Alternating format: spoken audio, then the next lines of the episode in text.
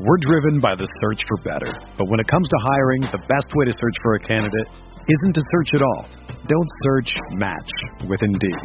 Indeed is your matching and hiring platform with over 350 million global monthly visitors, according to Indeed data, and a matching engine that helps you find quality candidates fast. Ditch the busy work. Use Indeed for scheduling, screening, and messaging so you can connect with candidates faster. Leveraging over 140 million qualifications and preferences every day, Indeed's matching engine is constantly learning from your preferences, so the more you use Indeed, the better it gets. Join more than 3.5 million businesses worldwide that use Indeed to hire great talent fast. And listeners of this show will get a $75 sponsored job credit to get your jobs more visibility at Indeed.com slash BlueWire. Just go to Indeed.com slash BlueWire right now and support our show by saying that you heard about Indeed on this podcast. That's Indeed.com slash BlueWire. Terms and conditions apply. Need to hire? You need Indeed. This podcast episode is brought to you by Coors Light. These days, everything is go, go, go. It's nonstop hustle all the time. Work, friends, family expect you to be on 24 7. Well, sometimes you just need to reach for a Coors Light because it's made to chill. Coors Light is cold lagered, cold filtered, and cold packaged. It's as crisp and refreshing as the Colorado Rockies. It is literally made to chill. Coors Light is the one I choose when I need to unwind. So when you want to hit reset, reach for the beer that's made to chill. Get Coors Light in the new look delivered straight to your door with Drizzly or Instacart. Celebrate responsibly. Coors Brewing Company, Golden, Colorado.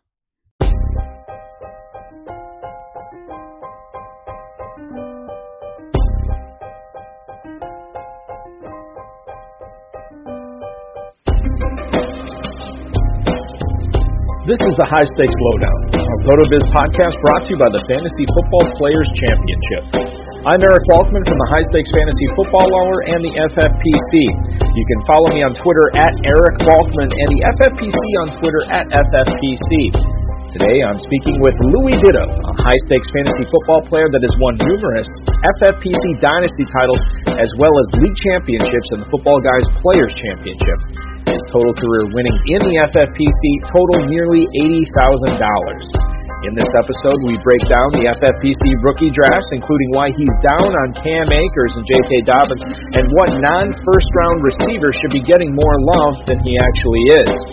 Before we get into the show, I want to remind everyone that you can get a listeners only 30% discount to a RotoViz NFL Pass through the NFL Podcast homepage, rotoviz.com slash podcast. Your subscription gives you unlimited access to all of the RotoViz content and tools, and it supports the podcast channel. Now, without further ado, here is $80,000 high stakes fantasy football winner, Louis Ditto.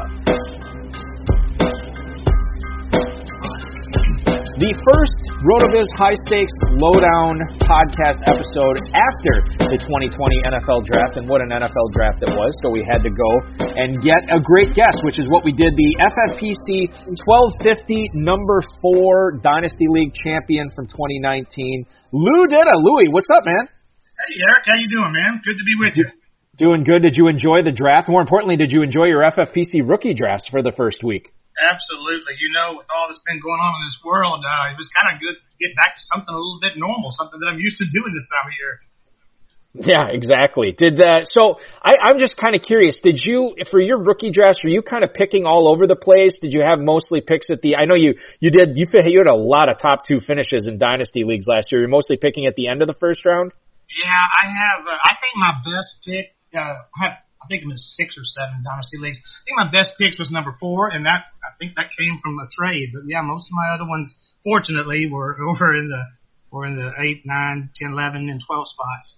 Yeah, that's always good. And especially, uh, by the way, well, we'll get into it, but especially in a year like this where it seems like it's the, the talent pool is a little bit deeper than previous dynasty years, uh, it, it, it's always good to have those picks late in the first round. Let's get into it and start talking a little bit about some of these, uh, the rookies and the new spots. And we'll kick things off with the first running back that went off the board Thursday night, pick 32, the world champion Chiefs uh, invest in Clyde Edwards-Helaire. And I saw a lot of mock drafts um, in drafting season that had the Chiefs taking a running back, but more often than not, it was it was usually D'Andre Swift or Jonathan Taylor. I guess towards the end of it, I did see some Edwards Helaire mocks with them going uh, with, with the running back from LSU there. I still was surprised to see it actually happen. Um, is Edwards Helaire to, to you? Is he the 101 pick for dynasty leagues this year? Is that who you'd be taking? Yeah, you know, um, unfortunately, like I said, I didn't have any ones, but yeah, he would have been. And and and I, it could have very easily been anyone else in that spot. You know, we all know how running backs do in Andy Reid's offenses. You go back and you look at guys like Damien Williams, who used to be a backup at Miami and mostly a third down back, and then all of a sudden he comes to Kansas City and turns into a RB one at the end of his first season. And so you know he goes into a situation now where I mean he's surrounded by a lot of weapons. You got Damien Williams now 28 years old in a contract year. I mean, I guess there's chances he'll re-signing next year, but you know he'll be in his 29 year season, so I think he goes in there uh, right away and, and probably gets playing time more in a in a committee approach. But I, I do think for the long term, over the next three, four years, five years, you think about that high-powered Kansas City offense. I don't think you can go wrong. I think of, as a PPR format, I definitely have him as, as the one one A over Jonathan Taylor. And one of the, I think one of the things that I always, because I really liked Edwards Helaire in the pre-draft process, and and I couldn't believe, you know, I'm looking at some of these uh, different content outlets pu- putting up, you know, um, uh, dynasty rankings you know, pre NFL draft. And I couldn't believe how far Edwards Helaire is down because one of the things I consistently read about him was that he is a very good pass catcher out of the backfield. And I think with not only the NFL putting a premium on that, but, but high stakes fantasy football players putting a premium on that, to me, it just struck me that he should be going higher. And now he is, you know, whether we wanted him to go, uh, to the Chiefs in the first round or not, he is, uh, I think by and large was the overwhelming majority of FFPC 101 rookie picks this year. And as you pointed out, for the next half decade, you'd like to think that he's going to put up some pretty big numbers in Kansas City, maybe as soon as this year. And I think another guy that could be putting up numbers right away this year, maybe even the first half of the season, we'll see, is Jonathan Taylor, uh, the guy who ends up going to the Colts in the early second round. You know, they had Marlon Mack, Louie, uh, on this team and he was okay in 2018. He was okay in 2019. It, it seems to me that, that they're looking for some more punch there. How soon will he be, or will he be, a three down bell cow for Indianapolis? You know, I, I think it might take a while. Uh, in my opinion, I think a lot of that has to do with the limited camp uh, time. You know, he's going to have to to probably not have as much time to get acclimated to the the playbook and and just to the getting used to being in the NFL and so forth. And I think that might affect his ability to, to take on someone like Mack, who, you know, is, he's young as well. So uh, I do think, you know, he'll come in early and probably get some of the touchdown carries and, and certainly be a, a serviceable uh, fantasy back. But I, I did count him as like my 1-1B. Uh, I think what really separated for me Edward Helaire and, and Taylor was obviously where they landed. Uh, you know, KC versus versus uh, Indianapolis, but also uh, you know, I don't think Taylor is known as being as good of a receiver as Helaire in a PPP format. Uh, I mean, PPR format. You saying PPP, and this time I think a lot of people are using that PPP instead of PPR. But uh, in, in, in that format, I think uh, I think uh, you know you have to go with the, the better pass catcher. But I, I think in time, I think Taylor will be the number one guy, maybe as early as next year. Um, he's going to be, you know, running behind one of the best offensive lines in the NFL. And I actually think having Philip Rivers, you know, I know he's up there in age, but I think he has a couple more years left in his tank, and I think he'll help open things up a little bit. So I, you may not get as much from him this year, in my opinion, as you would from someone like uh, Edwards Helaire. But I do think if you look forward into the into the future in a couple of years, you might be looking at the guy who actually uh, outperforms everyone else. Yeah, I and and Taylor too. You know, being from uh, Wisconsin, a, a guy who's who's followed the Badgers program pretty closely. You know, I enjoyed rooting for him the last uh, three years here uh, for for Wisconsin. And and one of the things I did notice, and and I think anybody um, who's done even a cursory look at his college numbers, he the, whether it was him or whether it was Wisconsin, uh, he did a better job catching the football this year than he did in years past, and I think that really helped move his stock up not only for the NFL draft but for rookie drafts as well. I think people are much more open to the possibility that he can be at least an average pass catcher in the NFL, or maybe even better. Um, okay, so so this was an interesting pick, and I believe this was the first or second pick off the board on day two of the NFL draft. Uh, Detroit takes D'Andre Swift. Um, they already have Kerryon Johnson, who's who's looked pretty good when he's been healthy, at least in Detroit. You think this is a long? I mean, I'm I'm kind of ga- gauging your opinion on what Detroit thinks of what they have here, Louis. But is do they think that this is going to be a long-term 50-50 split, or is Swift simply just much more talented when you consider the pass catching acumen that he brings to the table? That he's going to be a top 10 fantasy running back sooner rather than later. You know, and and I actually loved Swift before the draft. I, I, I don't like his landing spot, but I actually thought um, he he could have very well been my number one. Uh, it'd have been between uh, him, Taylor, and, and J.K. Dobbins, but I don't like his landing spot because even though Kerryon Johnson has um, injury problems, I mean he's young, he's pretty darn good player. I think when he's on the field, you know he's performed well. It, you know, I, I know you've probably heard this too, but they they basically are similar type running backs. So it's almost like um, they're saying, hey, look, we like Kerryon Johnson type of running back. Bring in DeAndre Moore as a as a insurance policy. They'll probably be using them both. Um, but long term, I, I really am not a big fan of, of this landing spot, so I stayed away from him. I actually jumped to receiver on the pick that I had. I believe it was number four in one of my drafts. I had the opportunity to go get uh, D'Andre Swift, but I didn't, and I went with the receiver instead. Um, let's, and we're gonna we're gonna talk about this here in a second, but I'm I'm curious. Um, obviously, the, the top three picks, uh, top three running uh, running backs, as, as far as ADP goes in FFPC rookie drafts, Edwards-Helaire, Taylor, Dobbins. You had the four pick. You could have gone Swift. You went with receiver. Was there any question? I mean, were, were you considering Cam Akers at all at that spot at, at the four, or was it simply between Swift or or one of the pass catchers? You know, I I, I actually had had moved uh, Cam Akers pretty far down, and and maybe talk to him, excuse me, talk about him a little bit later. Um, I don't like the situation. I mean, I know it sounds like I'm I'm being negative towards some of these guys, but I don't like the Cam Akers landing spot as, as well. And so I really, once it got past uh, Dobbins, uh, you know, I was I was receiver receiver. Um, and, and like I said, we'll talk a little bit more about Cam Akers, I guess, later on in the program. But uh, yeah, Swift because of Kerryon Johnson being there. Uh, I've moved him down to the seven or eight pick uh, behind a few receivers. I think if Kerryon Johnson gets hurt, now that would be a whole different situation. I think he'll perform like a top three back, but with him being there, you know, unless some for some reason they were to change uh, to trade Kerryon, I think you're going to see a, a 50-50 uh, uh, committee, running back committee for a few years.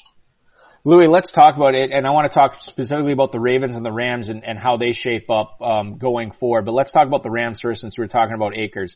Um, Los Angeles already had Malcolm Brown, who ironically the Lions signed to an offer sheet last year that the Rams matched. They kept him, uh, you know, and, and paying, you know, a decent price for for for a backup running back. You know the the draft capital that they sunk into Darrell Henderson last year in trading up to make sure they got him. Now they don't have Gurley, uh, anymore. But Akers does join a, a crowded, I guess you could call it a crowded backfield there right now. Is that what is kind of has you down on Akers? Is just fighting for touches?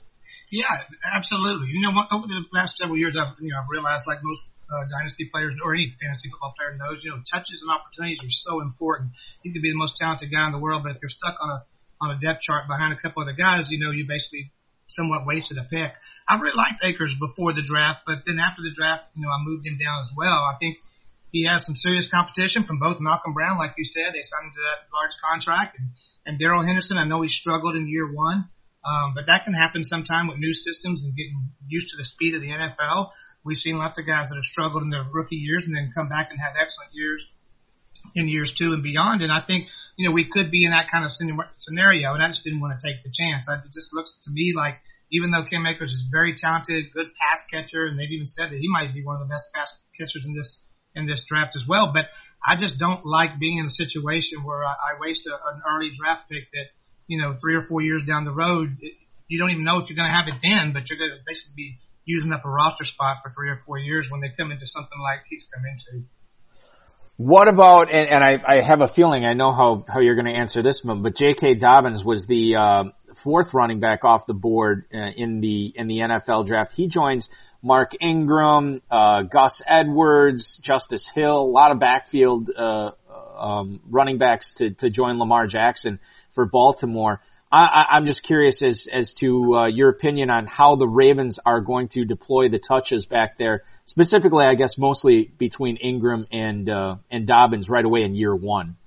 you know, I um, obviously I think with him, you know, being young again with limited camp, they they might not be able to bring these guys along as quickly as they have in prior years. So I think Ingram will get the bulk of carries early in the season.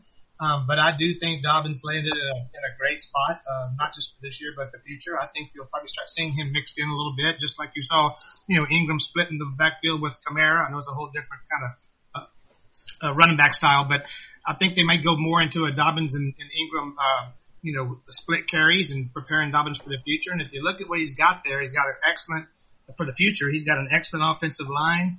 Uh, he's got a dynamic quarterback that you know defenses have to account for, and, and you know that always helps running backs as well. Uh, so I actually think, I know I said this earlier, but this guy Dobbins, he might wind up being the top guy four years from now of who did we dra- who who did the best in the 2020 rookie draft. I think he has a great chance of being that guy, even above Edwards-Helaire. Um, yeah, and and to to be the running back behind Lamar Jackson, we've already seen um, the advantages that Mark Ingram and the and the the the um, spoils he has reaped uh, playing behind Jackson could be huge for Dobbins, who might even be more of a pedigreed guy than than Ingram ever was too. That's something to keep in mind too. Uh, so good point on that. Let's shift. We've been talking a lot about receivers here, Louis. Let's talk about receivers, and I want to uh, ask you about the first one off the board from Thursday night at the NFL Draft. Raiders surprised. Um, well, maybe they didn't surprise a lot of people given their penchant for speed and drafting speed over the years. They draft Henry Ruggs, arguably, uh, and maybe, uh, mathematically the, uh, the fastest receiver in the draft. I didn't crunch all the 40s, but would you be picking him as the first receiver off the board in your rookie drafts too? Uh, no, not for me. You know, I've, I've always been, uh, you know, you can always gather a lot by draft capital. And certainly when you have someone like Ruggs going as, as the number one receiver, you've got to pay attention to that. But uh, he's another one of the guys that I just, in my opinion, his value went down because of his landing spot. I mean, he's a great athlete. He's fast. He's quick. He can pretty much run from uh, play any position, uh, wide receiver position. Um, he's probably the best athlete in this wide receiver class. I think he might have had the highest SPARQ score at the combine, but I just don't think, you know, with with all the question marks about David Carr and Mariota behind him, uh, you know, who knows what happens with this offense and I think you know you've got a, another year or two for Gruden to do something, or you might be looking at a whole new uh, coach coming in. I'm really hoping the Raiders turn it around because I think it'll be exciting to have a, a good football team playing in Las Vegas. But I just think there were safer picks at wide receiver in this draft, considering considering his landing spot. You know, the interesting thing with Ruggs and the Raiders too is, you know, I was surprised to see him go off the board first, but when I saw the Raiders use three of their first four picks uh, on receivers and they, they get Bryan Edwards out of South Carolina, they take Lynn Bowden from uh, Kentucky. Now all of a sudden I'm kind of thinking, okay, well, what are, what are they developing here? Because this is a lot of young talent, uh, and that, that's going to require spraying the ball around a lot. And, and I didn't know if Ruggs would, you know, be the de facto deep threat and he wouldn't be treated as a true number one. I wasn't sure, but I can tell you this, as far as FFPC rookie drafts went this past week, Ruggs was the first receiver off the board in the NFL draft. He was the sixth receiver on average off the board uh, in rookie drafts. So I think uh, FFPC players are, are buying into a lot of what you're saying here too, Lou. I mean, it just it doesn't make sense that um, that you would take Ruggs uh, as the first receiver off the board. Let's talk about two guys that I think many people thought, most people thought, would be the first receiver. One of these guys would be the first receiver drafted in the 2020 NFL draft, CeeDee Lamb and Jerry Jeudy. Now they both end up uh, in uh, on two different teams with a lot of talent, not just at the wide receiver position, uh, but the tight end position uh, and, and running back too. There's a lot of weapons on both of these teams. Who do you like better for dynasty purposes between Lamb and Jeudy? You know, it, as far as the athlete, it, it would it would have been Jeudy, but as far as landing spot, um, well, actually, to be honest with you, I think Jeudy is, is the better landing spot as well.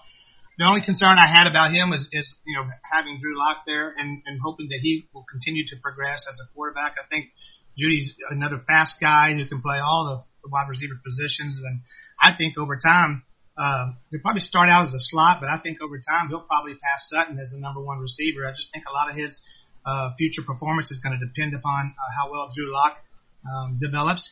I think um, you know if, if Lock develops well, I think um, eventually you may be looking at a, a quarterback wide receiver perennial top ten combination kind you saw with you know Drew Brees and Michael Thomas or Matt Ryan and and Julio Jones and guys like that, I think it has potential, but I think it has more to do with Lock than it does Jeudy. Uh, in regards to Lamb, I mean, now he goes into a situation where he's got a little depth chart issue, more so than I think Jeudy does, but he's going into a scenario where he's got, you know, one of the top quarterbacks, uh, in the NFL for fantasy purposes, at least, uh, a dynamic offense. And I think, uh, great offensive line. You got guys like Ezekiel Elliott, Amari Cooper, and Michael Gallup that are going to be taking some attention away.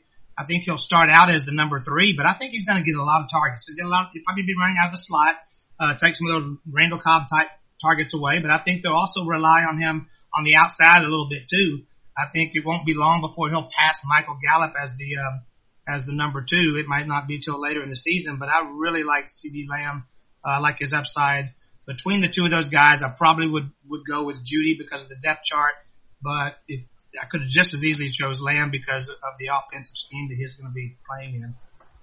Yeah, this is and this is going to be a decision that I will have to make in at least one of my leagues for sure between Lamb because I know I'm going to have a pick between Lamb and Jeudy, and I haven't made up my mind. And I look at this from the standpoint, uh, obviously from a lot of the stuff that that you have said here, uh, Louis, but I look at it Jeudy. I, I think I'm with you. I think he will eventually overtake Sutton to be the number one receiver on that team.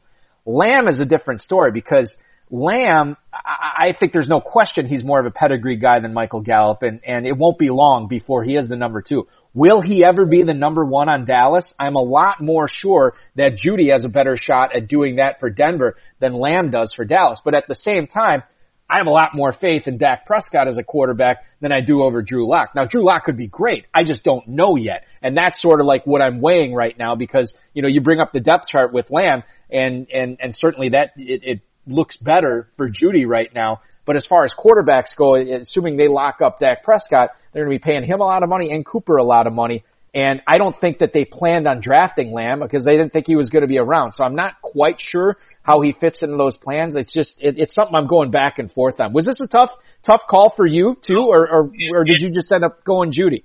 It definitely was. I I actually wound up going with Jeudy, but it was definitely a tough call for me.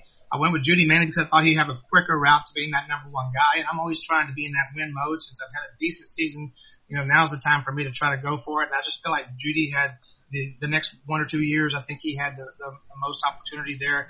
Uh, but I tell you, if if somebody gets hurt, especially if Amari Cooper, Cooper gets hurt, uh, that could change things really quick. That's when I'm going to probably regret it because I think if, if something happened to Amari Cooper, I think you could be looking at a you know a top 12 wide receiver uh, at least in the second half of the of the season. With currently no NBA, NHL, or MLB, you might think there's nothing to bet on. Well, you'd be wrong. Our exclusive partner, BetOnline, still has hundreds of events, games, and props to wager on. From their online casino to poker and blackjack, they're bringing Vegas to you. Missing the NFL? No problem. BetOnline has live daily Madden NFL 20 simulations you can bet on. You can still bet on Survivor, Big Brother, American Idol, stock prices, and even the Nathan's Hot Dog Eating Contest. All open 24 hours a day and all online. Use promo code BLUEWIRE to join today and receive your welcome bonus. Bet online, your online wagering solution. Guys looking to last longer and go a few extra rounds? Get to BlueChew.com. BlueChew.com has the first ever chewable that brings your performance in the bedroom to another level. They've got the same active ingredients that are in Viagra and Cialis, so you know they work. And since they're chewable, they work faster. You can take them anytime, day or night, even on a full stomach. Plus, you don't need to go to the doctor's office or spend time waiting in the pharmacy line. Blue Chew's online physician is free of cost, and once approved, your order ships straight to your door in discreet packaging. Here's a great deal for you guys. Visit BlueChew.com and get your first order free when you use promo code BLUEWIRE. Just pay $5 shipping. Again, that's B-L-U-E Chew.com, promo code BLUEWIRE. Uh, let's talk about Justin Jefferson, who is uh, basically been, I believe, the number yeah the number three receiver off the board in, in rookie drafts behind Lamb and Jeudy. He caught nearly all of his passes for the LSU Tigers uh, last year out of the slot. Um, you know, it sounds like, you know, obviously Minnesota was really hurting for slot production last year. So I would assume that Jefferson, it just seemed natural that he would go in the slot and catch a bunch of balls from Kirk Cousins. But I know that they have publicly said that Jefferson is going to play some on the outside as well. Are you concerned about him maybe being a, a rookie draft bust if they do end up playing him on the outside more than putting him in the slot? Yeah, you know, yes, I would be. Um, you know, I really liked Jefferson, but I wound up, uh, I actually wound up dropping him in a couple of leagues because he was falling, you know, that toward the end of the first round, you know, the eight, nine, the ten, somewhere in that range on a lot of drafts people were picking running backs. Uh, and so I did draft him in a couple of leagues, uh, but I just, I, he's another one of the guys that I was a little bit concerned about his land spot. I think on the depth chart part, uh, you know, Adam Thielen's a little older, and so he may have an opportunity there. I just don't know if he's that kind of guy that's ever going to be uh, one of those number one guys. I, he he might be uh, one of those guys that performs well with the with the low floor. Um, excuse me, uh, a higher floor, uh, but also a lower ceiling. You know, I, I just don't see him even when Thielen's gone as being the kind of uh, the guy that's going to be a number one. And you know, and then when you add on to it the fact that you know Minnesota has shown um, that they want to focus on the run and so forth, I think is the number of uh, targets and opportunities uh, could be limited as well. And so I really haven't paid attention to seeing him on the outside and whether or not he's going to have the kind of strength uh, to get off the line of scrimmage on the outside uh, or not. But uh, yeah, I would definitely be concerned. I picked him because I think he was the, the best value at my draft spots. Um, but uh, I do have some concerns about you know what his future would be. I see him more as a wide receiver too. Yeah, maybe not the highest ceiling in the in the uh, in the draft, but certainly with his hands and his route running, he's going to he should carve out a decent career. Should I mean we never know, but but that's the way it's looking right now.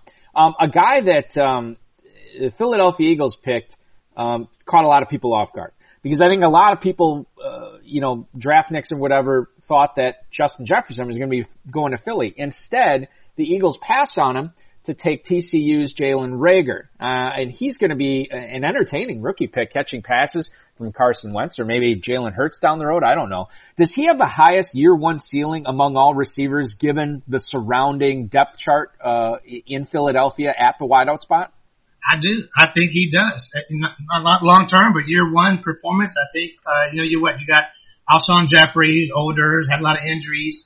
Um, Eagles really haven't even shown that much of a commitment to him other than just kind of, uh, you know, filling a spot. Uh, DeSean Jackson's getting up there, really been just somebody who stretches the field for the most part. But both of those guys are just, uh, you know, they're on their way out. And, and so I think, you know, with the way Wentz likes to, to, to throw the ball and, and likes to hit the underneath passes, I see Reagor is, is having an opportunity to get a lot of targets this year. And again, like I was saying, I love to, to, to draft opportunity, even if it's just opportunity in the first couple of years. Uh, he's certainly somebody who I think that could very well be a wide receiver, or at least be Wentz's number one wide receiver uh, by default by the end of the season. Yeah, I just you know looking and you mentioned a lot of these these guys, but you look at those that Eagles depth chart. I mean, you got Jeffery and Jackson who uh, you know are are getting really long in the tooth. You have Arcega-Whiteside who who I mean he was a rookie last year. You don't want to put too much on him but there were other rookies that showed better than him. They trade for Marquise Goodwin.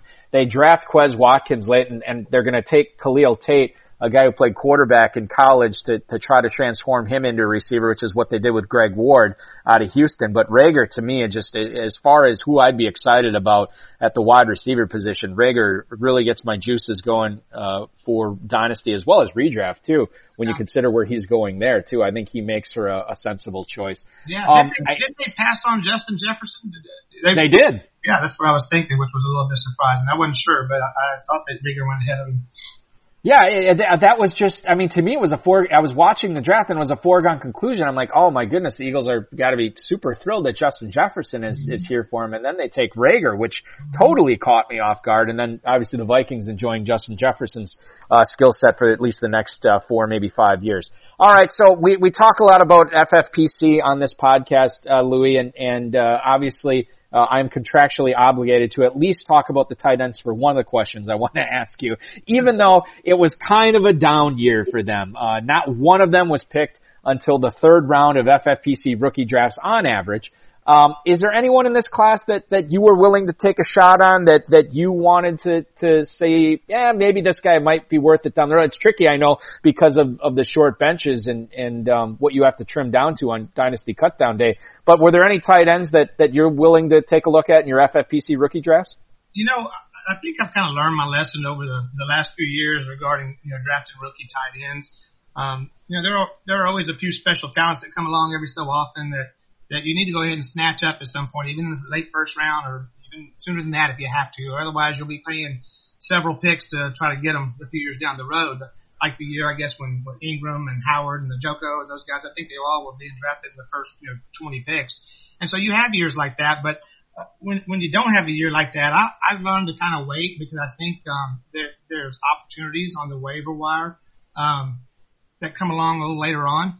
I I think that um, you know, you can always kind of find a few guys here and there that you can you can plug in. I think my strategy really for FFPC, since it's a tight end um, um, heavy format, is to try to get me a real good tight end that I can depend upon, a starter that's you know uh, week in week out. You can you can depend upon him to get you quite a few targets and or TDs, and then try to fill in with just guys you pick up here and there. There's been a few players tight ends over the years where I've had them and I just can't hold them long enough. They don't have enough uh, roster space, and then all of a sudden I drop them, and then you know a year or two later, all of a sudden now they're starting and, and turn into a, a pretty good tight end. So so what I've learned to do is wait for other people to do that, let them draft them, take up a roster spot, and when they drop them, I'll, I'll pick them up then.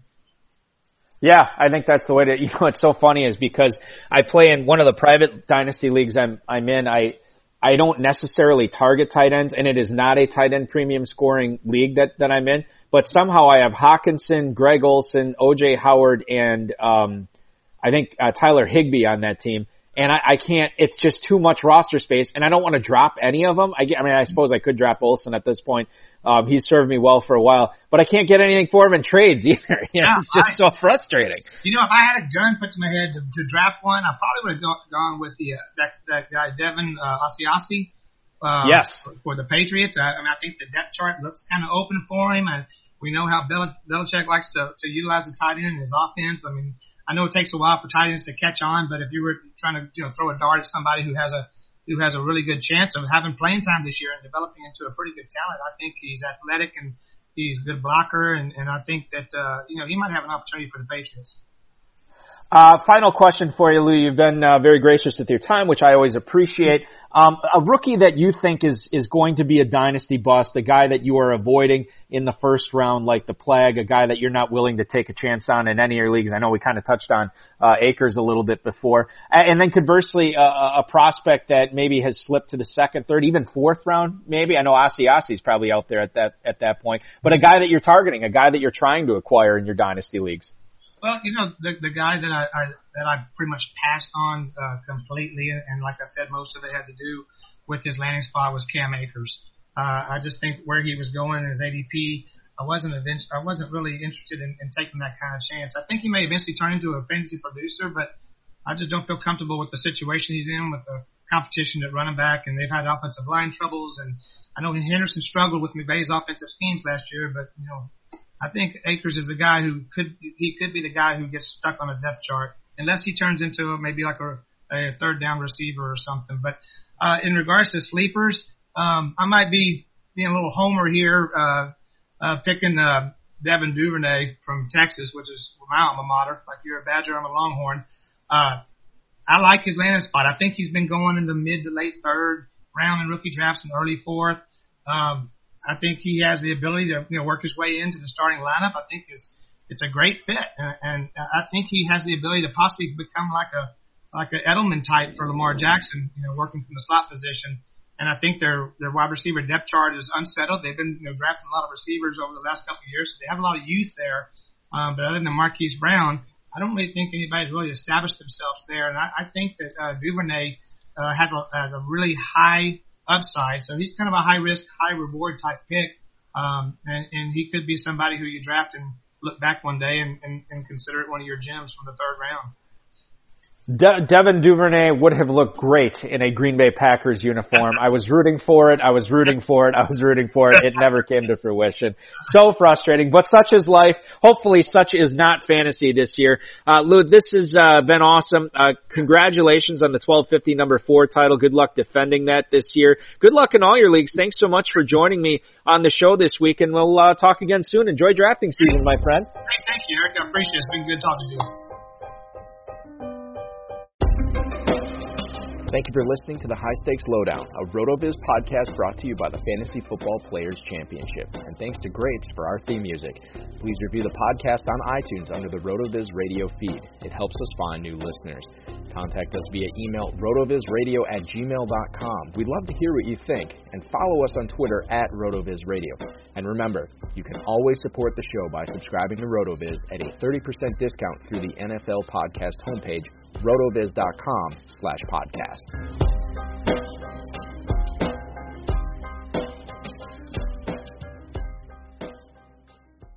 Nobody builds 5G like Verizon builds 5G because we're the engineers who built the most reliable network in America. And the more you do with 5G, the more building it right matters. The more your network matters. The more Verizon engineers going the extra mile matters. It's us pushing us. It's Verizon versus Verizon. 5G built right from America's most reliable network. Most reliable based on rankings from RootMetrics second half 2020 U.S. report of three mobile networks. Results may vary. Award is not an endorsement. Everyone is talking about magnesium. It's all you hear about. But why? What do we know about magnesium? Well, magnesium is the number one mineral that 75% of Americans are deficient in.